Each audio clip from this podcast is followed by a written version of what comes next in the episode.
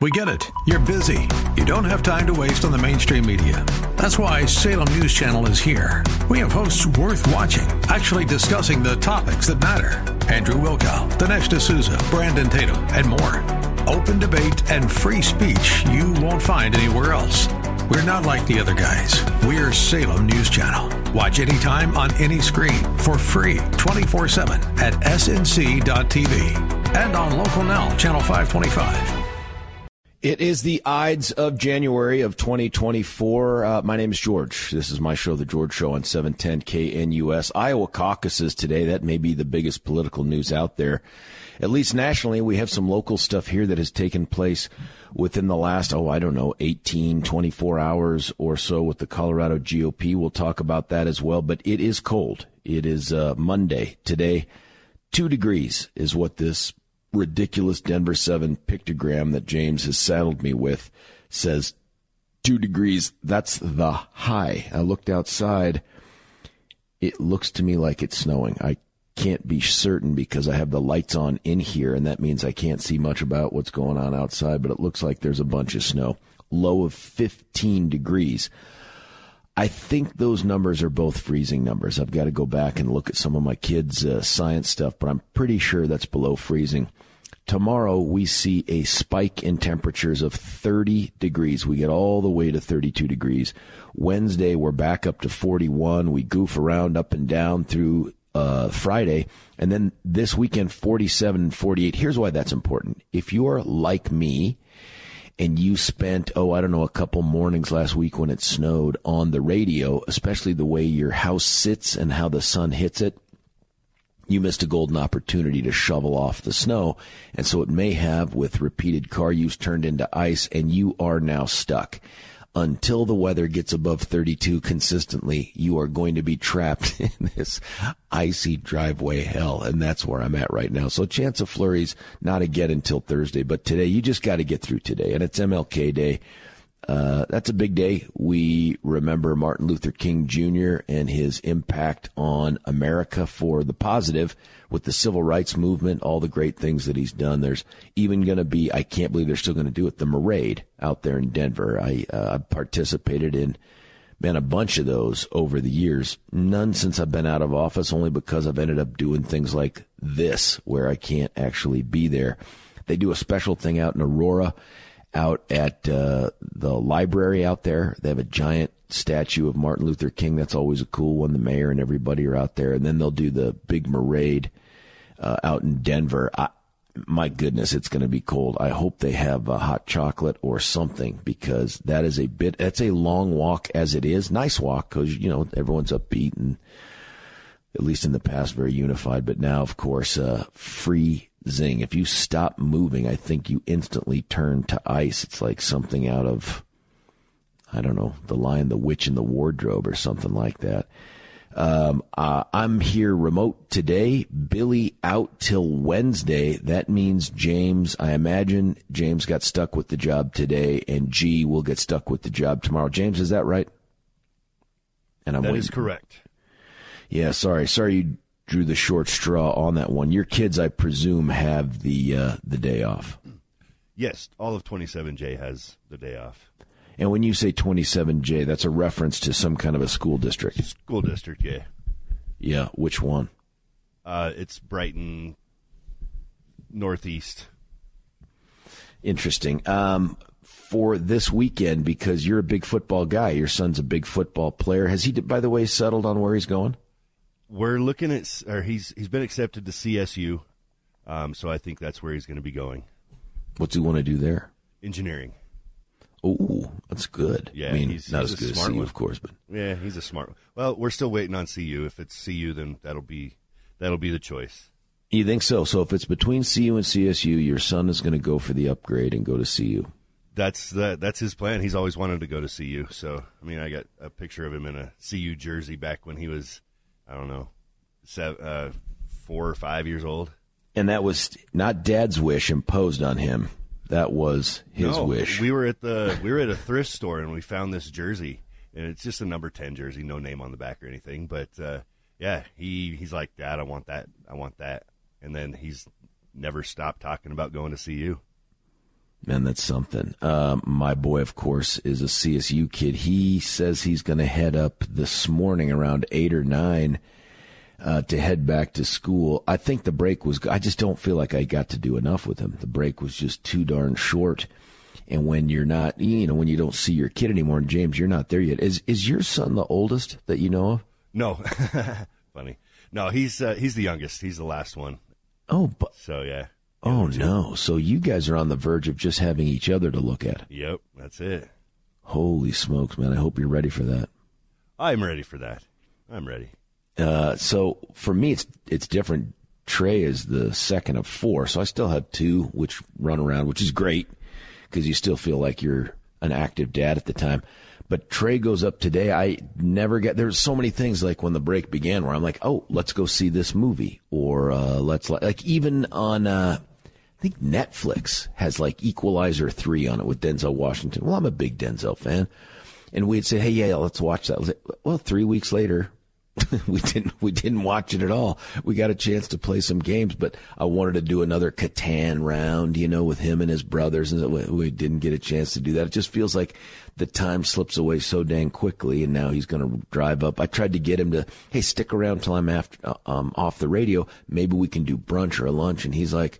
Dad, the weather. I'm, I'm like, yeah, you're right. I get it. I understand you need to get up there, but holy smokes it's uh, the time just flies by did you because you're a football family james get a chance to watch any of the nfl playoff games I watched the uh, Chiefs win.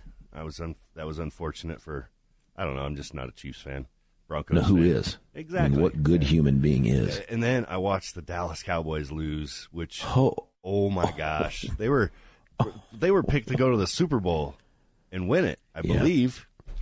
not by me but No. yeah by by some in fact uh, graham my my youngest had a bracket in which he had picked the Browns to go to the AFC Championship and Dallas to go to the NFC Championship. He's like, well, it's busted. I'm like, yeah, it's over. There's no rebounding from that. I wanted to see the Brown. You didn't watch the, the Browns game? I didn't get a chance to know. I see. I wanted. I wanted them to go on just because of um, their history, which has been so dreadful, and the Joe Flacco story. You know what I mean? They start the season with the the rapist from Houston Texans, and then uh, he can't he can't make it work. They go through another backup. Finally, they dust off Joe Flacco, who never really caught fire here, and the dude is playing lights out football. You know, and I thought, oh, it'd be such a good story because I don't care about either of those teams. But the uh, the Cowboys one, oh man, America's team got beaten like a baby harp seal, buddy. Yes, they did. Twenty-seven nothing to start is a tough is a tough thing to dig out of, and they couldn't do it. No, they just didn't. They couldn't stop the. Uh, they couldn't stop the the offense. Their defense. wasn't Jordan Love up. looked good, and it, Yeah, he did. it, Jordan Love looked really good. I don't know what's going on with Dallas, and you would think that Mike McCarthy, who got fired from the Packers, would have his team chomping at the bit to blow the doors off the Packers. You know, as some sort of a see what you gave up on kind of a thing. Nope. He just reminded Packers why he needed to move on from the Packers. That's it. any uh, any chance you got to uh, watch any of the other uh, playoff games? I just picture you watching them with your son or something like that. I, I take for granted that you might have other things going on in your life. Wrestling tournaments. Yeah, that that got in the way. Arvada West. Oh, Yeah. where, what big wrestling tournament? Where were you? It was the Arvada West Invitational. Yeah, Ben took fifth. How'd your He had- boy do? Oh, he took fifth. He he wrestled well. Uh, lost to Oh, what weight? What weight class? Uh, 165. Uh, but That- okay, so check this out, George. The number one kid in the 165 bracket from Pomona was in the bracket, um, or in the state. Sorry, number one kid in the state in Ben's bracket. Number two kid in the state from Grandview in Ben's bracket. Number three Oh, kid from, or he he dropped down from 175 from Brighton in Ben's bracket. Oh, Ben's brutal. yeah, yeah. Ben's ranked number ten in the state at 165, but that going up against Grandview and Pomona, that's that's just ridiculous. Those kids are just Has they- Pomona? I, I lost sight of them when um, when I was in high school back in the day. Uh, Arvada West was a dominant wrestling program, but Pomona always had good wrestlers as well. Have they consistently been that way, or are they now surging again? They are top. Yeah, their their their team is ranked number one in the state. They had there's 14 weight brackets. I think they had 10 number one first place finishers at the uh, at the Arvada West tournament. Hmm. It That's a lot. It was ridiculous. yeah, That's a lot. And it's several of them took 165 second. for for people that don't do the wrestling thing and don't see this. And by the way, does your son have to cut weight to get 165? What's his usually walk around weight? He cuts he cuts down about four pounds. Okay, that's that's totally manageable. Yeah, yeah.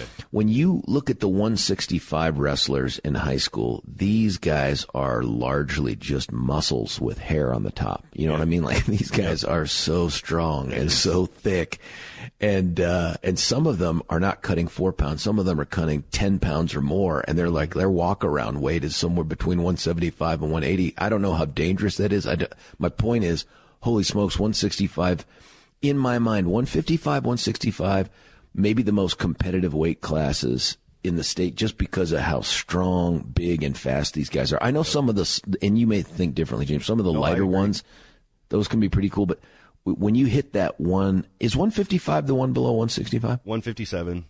Yep. 150. Yep. Just these guys are just so strong and so fast, and it is it's unbelievable. So the fact that your son is ranked 10th in the state, pretty impressive. Yes. Pretty that, That was a big already. tournament too. That was a big tournament.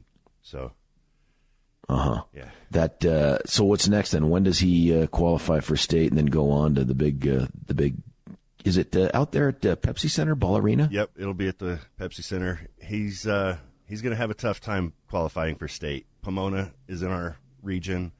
Grandview is in our region, so uh, number one and number two. Um, Brighton is in our region. You know, the the kid that beat him this last weekend, and uh, I think that's that's all the tops. But there's there's going to be five in his weight bracket that are that are ranked one through seven. So Dang, James, that's something, man. And then is he going to try to? Is he doing some sports at CU or CSU? We're uh, they don't know about him yet because we failed to get his name out there, and eh, eh, there was some politics at the school, so he didn't get get a whole lot of playing time. But no, he's we're going to get our film together and uh, get it to the CSU and see when open tryouts are and see if he can walk on. Man, that's pretty cool. That that's pretty cool, James. Nice weekend there. Um, For for me, I ended up yesterday at a baby shower, and uh, it, listen, folks, th- there's an interesting dynamic that exists between district attorneys and public defenders. And it's one that I don't think has always existed this, this way, but it has grown this way since I was a young baby DA back in, let's call it 94. I mean, somebody asked me the other day, I think Graham, like, hey, Dad, when did you uh, first start doing trials? And I said, I did my first trial in jury trial in July of 1994 and I thought, "Oh my god, that's going to be 30 freaking years ago here coming up this July."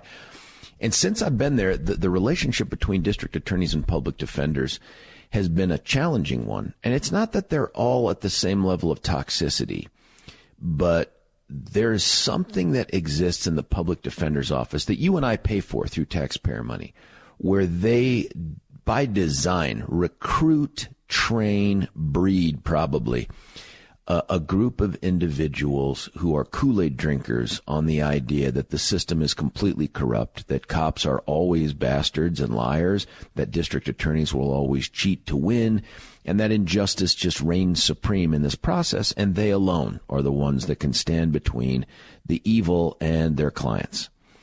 Uh, they will they will sleep like babies after having acquitted a serial rapist or a murderer or something like that because they believe what they've done is to defend that person's constitutional rights and that's more important than any other thing out there on the planet earth. But that relationship for and it's not true for all of them don't get me wrong. I've got people that I, I can hang out with have a beer with. They're a small number who are public defenders and certainly when they become former public defenders they tend to mellow out a little bit more. But here's an example Um, when I was DA, I actually hired people to be prosecutors who had backgrounds where they might have interned at a public defender's office or one who had worked for the ACLU. See, for me, the litmus test isn't what have you done and who have you worked for? It's what can you bring to the table and can I get some assessment of whether or not you have a good sense of right and wrong and justice and all that other stuff. Not so for the public defender's office. The public defender's office, if you ever applied as a law student to intern at a DA's office, you are dead to them.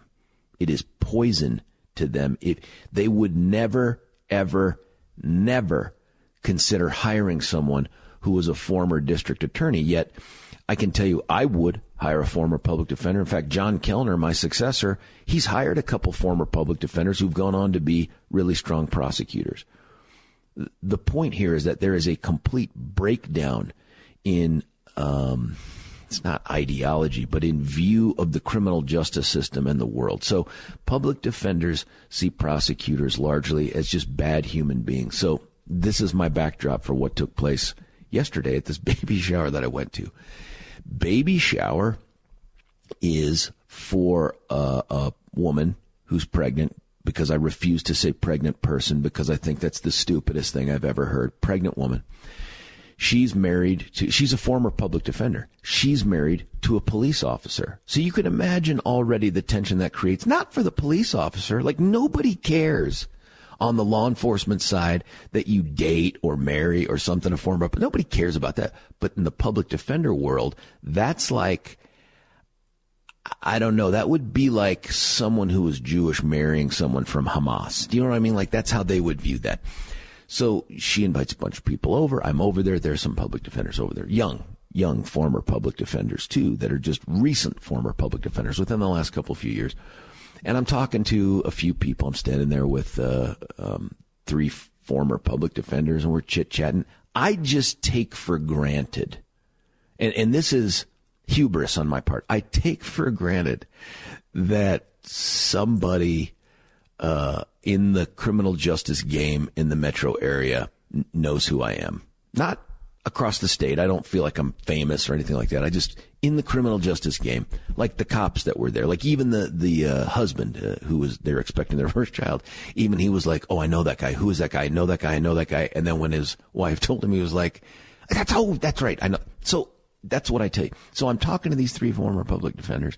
We're chit chatting it up, and I'm, "Hey, where did you go to law school? What are you doing now?" That kind of thing, and this one I end up talking to, we'll, we'll leave her name out of it only because it was such a bizarre reaction. But uh, she says, "Oh, I was in the the PD's office out there in Arapahoe County," and I'm like, "Oh, really? I know Arapahoe County." I'm like, uh, "You know, uh, I know the uh, the DA." And she's like, "Oh, I could tell you all about both of the DAs I was PD under." And I thought that was like tongue in cheek, like, "Of course, because you're talking to one of them." But nope. She keeps going, and I said, well, when were you there? What years? And she goes, well, uh, t- started in 2019 and I left in 2022. So that's like a cup of coffee, right? Uh, but I'm like, oh, I said, well, we had virtually no overlap. I mean, because the COVID hit and they kind of shut us down for a bit and then I was gone in 21. And she goes, were you, uh, were you a DA out there in Arapahoe? And I think she's screwing around. And I go, yep, yeah, a little bit. Yeah. And she goes, well, what's your name? Like, what's your full name? And I go, it's, uh, it's George Brauchler. And she looks at me, and the other people in this group are all looking at her. And she looks at me, and she goes, No, you're not. I go, Well, uh, we could Google me. I'm pretty sure I'm out there somewhere. and she looks, and when the when you look up the word stupefy, it was that reaction. I swear to you, I've never seen anything like it. She stood there blinking and couldn't make words. She goes, uh, "You're, uh, you, um, uh, and it was this horrified look at who she realizes she was talking to. The other two former public defenders are looking at her. They're looking at each other. They're looking at me. And I'm like, yeah, that's, that's me. And she just stands there batting her eyes, not making words. She must have been very effective in the courtroom, by the way. And uh, I end up continuing to talk with these other two who are just com- completely cordial. And this woman just drifts away. I mean, like literally starts backing up and then just walks away across the room. And I'm like, what in the world was that? And the two other former public defenders were like, uh, I don't know what just happened there, but that was super bizarre. I'm like, yeah, I don't know either. I don't recognize this person. We clearly never had a case together. Like it was just, it was such a bizarre thing, but it reminded me about the Kool-Aid drinking nature of the public defender's office. And it was, uh, it was bonkers, man. It was something I laughed about. Um, Graham was with me at this baby shower and even Graham was like, Dad, do you think she doesn't like you? I'm like, I feel like that was displayed. You know, like this was she did she did not like me. And Graham was like, What's that about? I tell him the story. He's like, This just seems really weird. And uh, anyway, long story, but uh, it was an event that took place during an otherwise completely lovely baby shower for this uh, this young couple who managed to find love, despite the fact that one of them was a former public defender and the other was a police officer. Lovely couple, they're good. He's giant, she's like short. She's like five two, dude six four. And so on this whole guess the baby stuff that they had you do, I'm like, boy, I really don't know. This could go really wrong in a lot of ways. Like the baby could come out as big as mom. I mean, that's how tall this guy is. So uh, it was uh, it was interesting to try to make the guesses. Uh, Alexa, of course, um, texting in. She probably thought you were Stefan Tubbs, except I didn't smell like alcohol.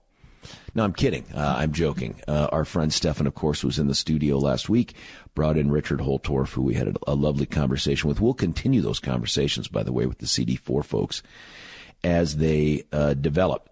Uh, the big news here, and and Joan is, uh, God bless you, Joan. Joan talks about the fact that hey, um, will Trump break sixty percent? I, I, don't know. I, I think most of the talk has been we break 50%. Jones says most definitely.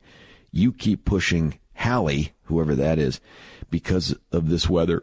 It will be an enthusiasm vote and say what you will, Trump supporters will show.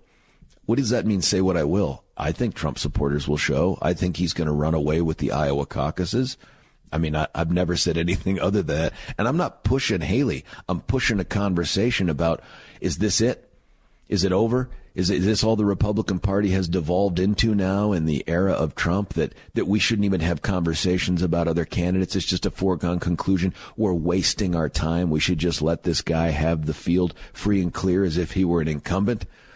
I don't agree with that. I don't think that's America, and I don't think that's the Republican Party. But what do I know about it? Uh, other texts. Hopefully, the people will be bundled up. You can get frostbite in 20 minutes in these temps. I bet you that's true. Uh, I, I bet you that's true. A um, couple other things I've been looking into that I want to talk about as we get through the show is this stuff with Fani Willis.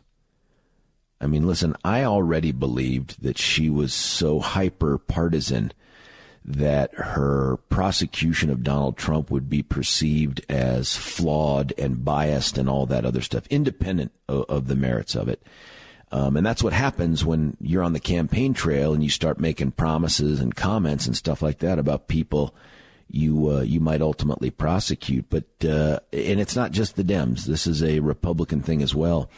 But that's just what happens in the further politicization of prosecution. Well, as you know, last week there was a filing in court uh, made by one of the Trump co-defendants, making allegations that Fani Willis was in a romantic relationship with a guy that she had tapped as a special prosecutor on a case. And, uh, folks, if you haven't looked into this thing, holy smokes. Now, I, we're going to have a conversation about it here. We will, but when we come back from a break. But um, there's something going on. But I want to separate for you the idea that because what is taking place appears to be really objectionable and horrible optics, that that means that substantively the prosecution therefore must be flawed and thrown out. There is a disconnect there for me, right? Like there can be a completely, uh, let's take it away from Trump.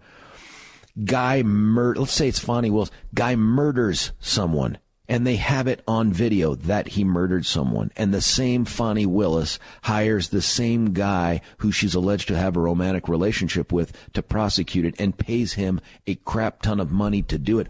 All of those optics still look horrible, but do we say, well, better dismiss the case against the murderer? No, you wouldn't. You would say, maybe Fani Willis shouldn't be the district attorney. Maybe the the the alleged boyfriend or romantic interest shouldn't be the special prosecutor on the case. That's all fair. That's all legitimate. But you don't reward the defendant for the the misdeeds, the missteps of the prosecutor in this particular area unless it manifests itself in some constitutional violation. I just don't think you reward the defendant with that. Now, we're not talking about murder. We're not talking about it being on videotape, but I use that as an example to highlight for you that it is difficult for me to get lathered up the way so many Trumpsters do with this idea that, um, oh my gosh, she's a horrible DA. She's completely politically motivated. She's hired her boyfriend. She's paid a bunch of money and therefore the case should be dismissed. No, now I'm not there yet. Now you you can get me there, but not with what I've seen so far. But this stuff is crazy that's coming out about this. There may be a very innocent explanation. It's hard to imagine what that will be, given the uh, the relationships here that have uh, developed. I mean, some of these articles, folks, and you can Google this stuff. You can go find it out there on Politico. I mean, it, it's a left leaning, but they do a deep dive on this stuff uh, Politico has some stuff out there. There's some other, uh, I think it was the New Yorker, the Wall Street Journal has articles on this. I mean, there's a lot going on, folks, uh, with this prosecution, and it is um, none of it is good. And so, my I'm going to give you the uh, bottom line up front. Fani Willis should recuse herself, and the special prosecutor, she should fire him immediately she should recuse herself and ask to have either the attorney general's office, which in the state of Colorado you'd never do because they don't know what they're doing, uh, or get a different prosecutor's office to handle this thing because the, the issues are too important. And you need somebody who is separated from the political stink that wafts over any of these prosecutions by partisan DAs who campaigned on their zeal for wanting to get Trump. You got to separate them from this. So we'll, we'll, talk about this and some of the things that are out there. This is some bonkers stuff. I've, I've never seen anything quite like this. Uh, we'll talk about that as well. And, you know, when we get to it, we're going to talk about the state of Colorado because state GOP did something yesterday unprecedented. Uh, I, have never seen anything like it before. Uh, I never thought we'd see it. I advocated against it. Uh, I think it's bad politics, but here we are, and we'll talk about that as well. Hey, our phone number for conversations on this or any other topic, of course, 303-696-1971. That's 303-696-1971. We're going to stick around, stick around for a break. We'll come back. We'll keep it going. It's George Brauchler on The George Show. You're listening to 710 KNUS. George Brauchler back with you here, 710 KNUS. Uh, a couple texts coming in. I want to set the stage for this uh, next conversation here because it's a big one. As you know, Donald Trump is facing four separate prosecutions across the United States. Two of them are federal. They are led by Jack Smith. He is a prosecutor handpicked and plucked from, I think, The Hague or something like that and uh, brought over, and he's got two cases. One is out of Mar-a-Lago. It's kind of broadly known as the documents case for reasons I don't want to go through all the details on. I will tell you, I think it is far and away the strongest case against President Trump, and it poses the greatest risk to him. Um, the other federal case that he has is in Washington, D.C., and, and it's very much tied to a prosecution, in essence, of January the 6th. And uh, I have always said I thought that one was overly ambitious. He is too zealous on it, and I thought it was too much of a reach. That one feels to me to be incredibly political. The very first prosecution initiated against President Trump was by Alvin Bragg. He is the elected district attorney in Manhattan, and that prosecution is straight up junk uh, because this is a guy who used misdemeanor laws that the time had run out and twisted them, origamied them, and tortured them uh, into felonies by making allegations that I just don't think they're going to be able to prove in court. And this was by a guy who campaigned on nobody's prosecuted Trump more than I have. I'm aggressive on Trump. I will get Trump all this other stuff. Uh, that guy's unfit to prosecute the president when he's campaigned on it. That's just not how the system is supposed to work. It corrupts the system because it, it poisons the idea that this is a pursuit of justice and not a pursuit of political ends. Fani Willis is the elected district attorney in Fulton County, Georgia. Um, some wingnuts out there have said, oh, she's so brave for bringing these charges. We're going to have to redefine bravery because uh, Willis also a hyper partisan, and she gets to be. You, in this modern era, you get to be a hyper partisan. That's the path to getting elected to be a district attorney or attorney general in states everywhere. Colorado's not immune from that either.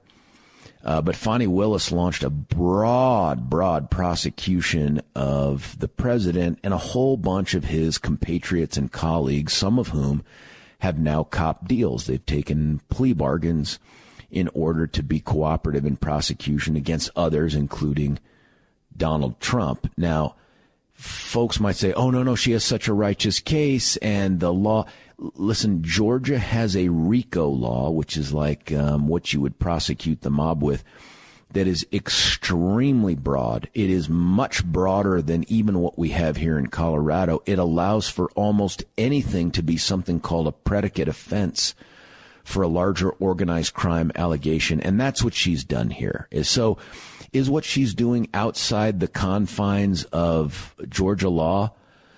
I don't think so. And I say that because she used the same tool to go after, like, the teachers. Uh, I can't remember if it was the teachers union or the teachers, but she did. That doesn't make it right. Simply because it fits within the confines of a law that is overly broad and overly aggressive, the tortured use of it to achieve a political purpose. And I believe for her, this is a political purpose. She's made that clear. Um, I think that's problematic. So could Donald Trump and these others have been in violation of Georgia law? Maybe, yeah, could be. Does her motives for prosecuting matter? They do. They do matter. I don't think they're dispositive of what to do with any given case, but I do think they matter. And so that conversation has been ongoing. But lo and behold, now there's another wrinkle to this case out of Georgia in a case called Georgia versus Michael Roman. Uh, the attorney for Michael Roman filed a motion to dismiss the grand jury indictment. I'm just going to read you the caption on the on the pleading. Defendant Michael Roman's motion to dismiss grand jury indictment as fatally defective and motion to disqualify the district attorney, her office, and the special prosecutor from further prosecuting this matter. Uh, and here's why. Uh, this guy that Fani Willis has hired is named Nathan Wade. Now, Nathan Wade, uh, and you should look this up. Never just take me at my word for what's out there, okay? I'll always do the best I can give you the source for this stuff because I know many of you are at home or you're driving, working your phone as I do or something, and you want to look this stuff up. He, he's part of a law firm. It looks like, uh, I don't know, two dudes, Nathan Wade and Christopher Campbell. The law firm is called Wade and Campbell. If you go to that website, you can see that within the first few words of his bio, he describes himself as a former prosecutor. Really, I don't know much more other than that he claims to have been a former prosecutor, but dude is a divorce lawyer and a civil lawyer. And outside of handling the domestic violence misdemeanors that flow out of some of the divorce cases, it appears that he has spent the last chunk of his career, huge chunk, not doing any sort of criminal prosecution at all. Now, he had been, maybe he still is, an associate municipal court judge in Cobb County. Now, municipal tells me city, right? That's what municipal means.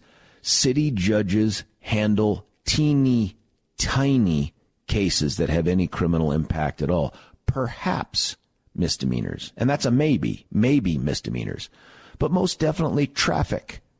So this is a traffic and low level misdemeanor judge who Fani Willis weirdly reached and plucked out of his existence to be a special prosecutor charged with prosecuting what is undeniably the highest profile case Fani Willis has ever touched or sniffed, let alone brought in her name but also a case that has significant ramifications for an upcoming presidential election. So you would think that she would have picked somebody with care. One of the things I don't understand is why she had to get a special prosecutor at all, and I'm trying to look into that. Why couldn't she just tap one of her seasoned and veteran own prosecutors? Or if she needed somebody that was for some reason unrelated to her office, why couldn't she reach out to another DA's office in Georgia? Turns out they have a lot of violent crime in and around Atlanta and some of the other bigger uh, parts of Georgia. They have prosecutors that know what they're doing. In fact, some years ago, not a long time ago, uh, maybe know, six, seven years ago, I actually came out to the Georgia, I think it was in Jekyll Island. I think that was it. Uh, the Georgia State Prosecutors Association annual conference to give a presentation on the Aurora Theater case. And um, those folks know what they're doing. I mean, you can just tell from the questions, some of the bios. I talked to some folks afterwards. Before, these are folks that know what they're doing when it comes to prosecution. It just bewilders me that she would pluck a divorce and civil lawyer who does municipal judge traffic cases to be in charge of the biggest prosecution she's ever brought. That's kind of a big deal. It's interesting. It's certainly interesting, but it gets even more interesting. And uh, here's why. The day after Fani Willis plucks this dude out of nowhere to become a special prosecutor, he files for divorce against his wife or from his wife of like, I think they were married like 28 years or something like that. Listen to this statistic or this fact, and this is from some little rag called the Wall Street Journal. There exists no record that Wade, a lawyer in private practice hired to lead the Trump case, has ever handled a felony trial in Georgia. What? what? That's crazy, right? Like, doesn't that make you wonder what did Fani Willis see in this guy that made her think this is the guy? Never handled a felony case before. He's a wizard on the bench with things like speeding and careless driving. This is the guy I need to lead this very complicated, high profile, aggressive prosecution of the former president of the United States. What?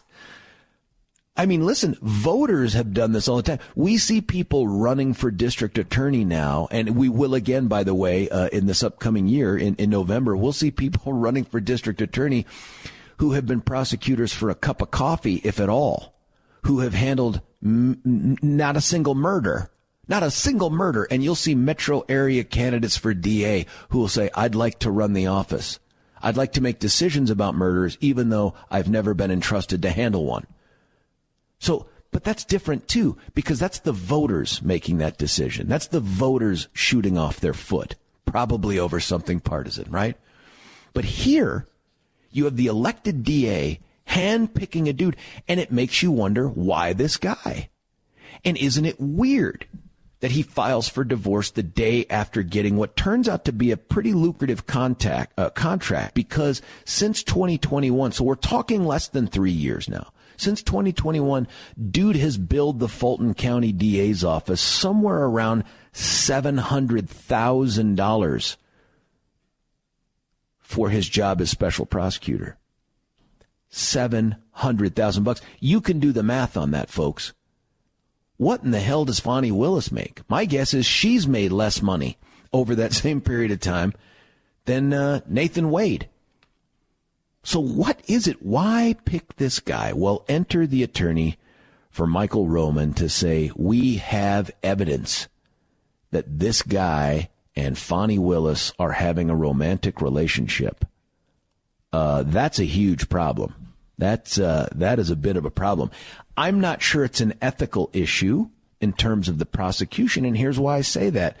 What, yeah, we'll get there. What if we had a husband and a wife team in a DA's office that uh, work together. It'd be tough to supervise. I'm just saying it would be tough to supervise. But what happens if the wife's the elected DA and her husband is assigned to prosecute some case? You wouldn't say, "Oh no, that's corrupt purpose." There, there's a corrupt. That's not the problem with that. So this, it's not just the romantic piece. It's that she picked some dude who doesn't have the chops or the experience to do it. You know, the last time we saw something like this, and in no way am I saying there was a romantic involvement. How about AG Phil Weiser hiring two dudes from giant civil law firms, Chicago and LA, who were who've never been a federal prosecutor, who appear to have never handled a state murder charge ever, and assigned them, hired them to come prosecute Elijah McClain.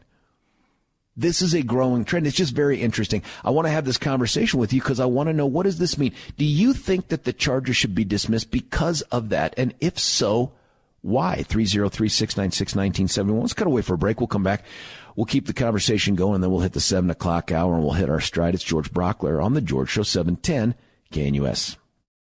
George Brauchler back with you here, 710 KNU. It's only a couple minutes uh, left. I want to get to many, many of the uh, the texts that are coming here. I want to keep those going on. What should happen in the prosecution of Donald Trump down there in Fulton County, Georgia, as a result of these allegations, should they be proven true? There's some real wackiness going on down in Atlanta. I mean, it, just from the way it's being reported, not from conservative publications, by the way, bit of a gong show and some decision making there.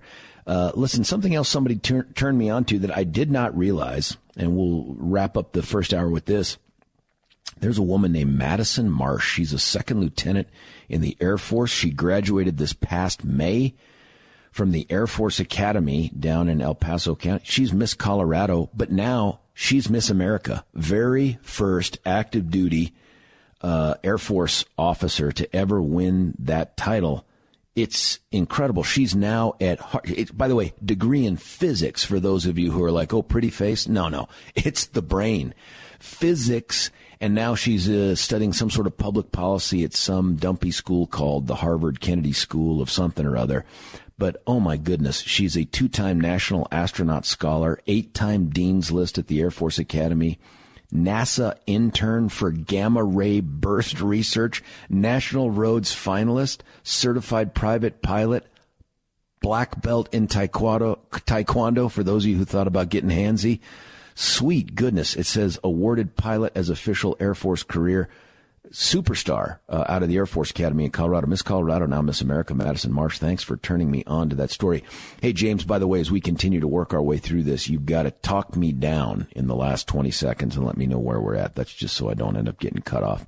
Uh, here's where we're going to go when we come back. I'm going to try to respond to these texts that have been coming in here.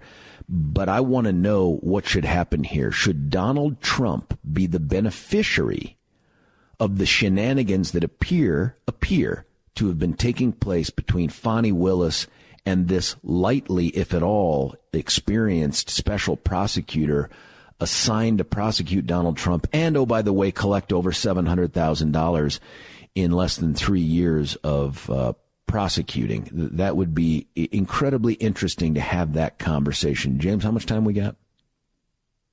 20 seconds. Thanks, man. Hey, our number, and I want to have the talk with you, 303-696-1971. 303-696-1971. It's George Brauchler. You're listening to 710 KNUS.